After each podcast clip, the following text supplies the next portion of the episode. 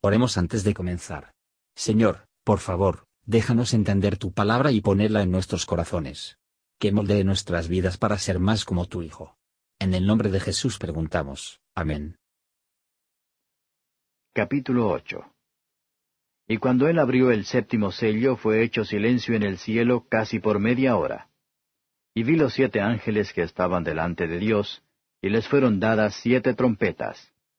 Y otro ángel vino y se paró delante del altar, teniendo un incensario de oro, y le fue dado mucho incienso para que lo añadiese a las oraciones de todos los santos sobre el altar de oro que estaba delante del trono. Y el humo del incienso subió de la mano del ángel delante de Dios con las oraciones de los santos. Y el ángel tomó el incensario y lo llenó del fuego del altar, y echólo en la tierra, y fueron hechos truenos y voces y relámpagos y terremotos. Y los siete ángeles que tenían las siete trompetas se aparejaron para tocar. Y el primer ángel tocó la trompeta, y fue hecho granizo y fuego mezclado con sangre, y fueron arrojados a la tierra, y la tercera parte de los árboles fue quemada, y quemóse toda la hierba verde. Y el segundo ángel tocó la trompeta, y como un grande monte ardiendo con fuego fue lanzado en la mar, y la tercera parte de la mar se tornó en sangre y murió la tercera parte de las criaturas que estaban en la mar, las cuales tenían vida, y la tercera parte de los navíos pereció. Y el tercer ángel tocó la trompeta, y cayó del cielo una grande estrella, ardiendo como una antorcha, y cayó en la tercera parte de los ríos, y en las fuentes de las aguas, y el nombre de la estrella se dice Ajenjo. Y la tercera parte de las aguas fue vuelta en Ajenjo, y muchos hombres murieron por las aguas, porque fueron hechas amargas. Y el cuarto ángel tocó la trompeta, y fue herida la tercera parte del sol, y la tercera parte de la luna, y la tercera parte de las estrellas, de tal manera que se oscureció la tercera parte de ellos, y no alumbraba la tercera parte del día, y lo mismo de la noche. Y miré, y oí un ángel volar por medio del cielo diciendo en alta voz, Ay, ay, Ay de los que moran en la tierra por razón de las otras voces de trompeta de los tres ángeles que han de tocar. Comentario de Mateo Henry Apocalipsis capítulo 8. Versos 1 a 6. Se abre el séptimo sello. Hubo un profundo silencio en el cielo por un espacio, todo estaba en silencio en la iglesia, porque cada vez que la iglesia en la tierra llora por la opresión, ese grito llega hasta el cielo, o se trata de un silencio de expectación. Trompetas se les dio a los ángeles, estaban a tocarlas.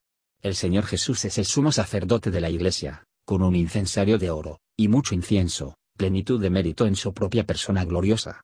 Ojalá que los hombres estudiados para conocer la plenitud que hay en Cristo, y se esforzaron por tener conocimiento de su grandeza. Ojalá que estaban verdaderamente convencidos de que Cristo tiene una oficina como la de intercesor, que ahora lleva a cabo con profunda simpatía. No hay oraciones, así recomendadas, siempre se le negó la audición y la aceptación. Estas oraciones, así aceptada en el cielo, producen grandes cambios en la tierra. El culto y la religión cristiana, pura y celestial en su origen y naturaleza, cuando envió a la tierra y en conflicto con las pasiones y proyectos mundanos de hombres pecadores, produjeron tumultos notables, aquí anunciados en lenguaje profético, como declaró nuestro Señor mismo, Lucas 12 verso 49. Versos 7 a 13.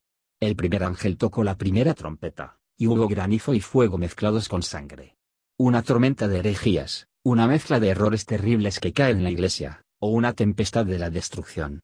El segundo ángel tocó la trompeta, y una gran montaña ardiendo en fuego fue precipitada en el mar, y la tercera parte del mar se convirtió en sangre. Por esta montaña entienden algunos líderes de las persecuciones, otros, Roma saqueada por los godos y los vándalos, con gran masacre y la crueldad.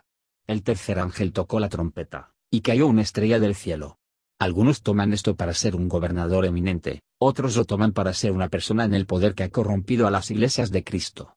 Las doctrinas del Evangelio, las fuentes de la vida espiritual, la comodidad, y el vigor, a las almas de los hombres, se corrompen y hechas amargas por la mezcla de errores peligrosos, por lo que las almas de los hombres se encuentran en la ruina donde buscaron refresco. El cuarto ángel tocó la trompeta, y cayó la noche sobre las grandes luces del cielo, que dan luz al mundo, el sol y la luna, y las estrellas. Los guías y los gobernadores se colocan más alto que el pueblo, y son para dispensar la luz, y las influencias amable con ellos. Cuando el Evangelio llega a un pueblo, y sin efectos adecuados en sus corazones y vidas, es seguido con juicios terribles.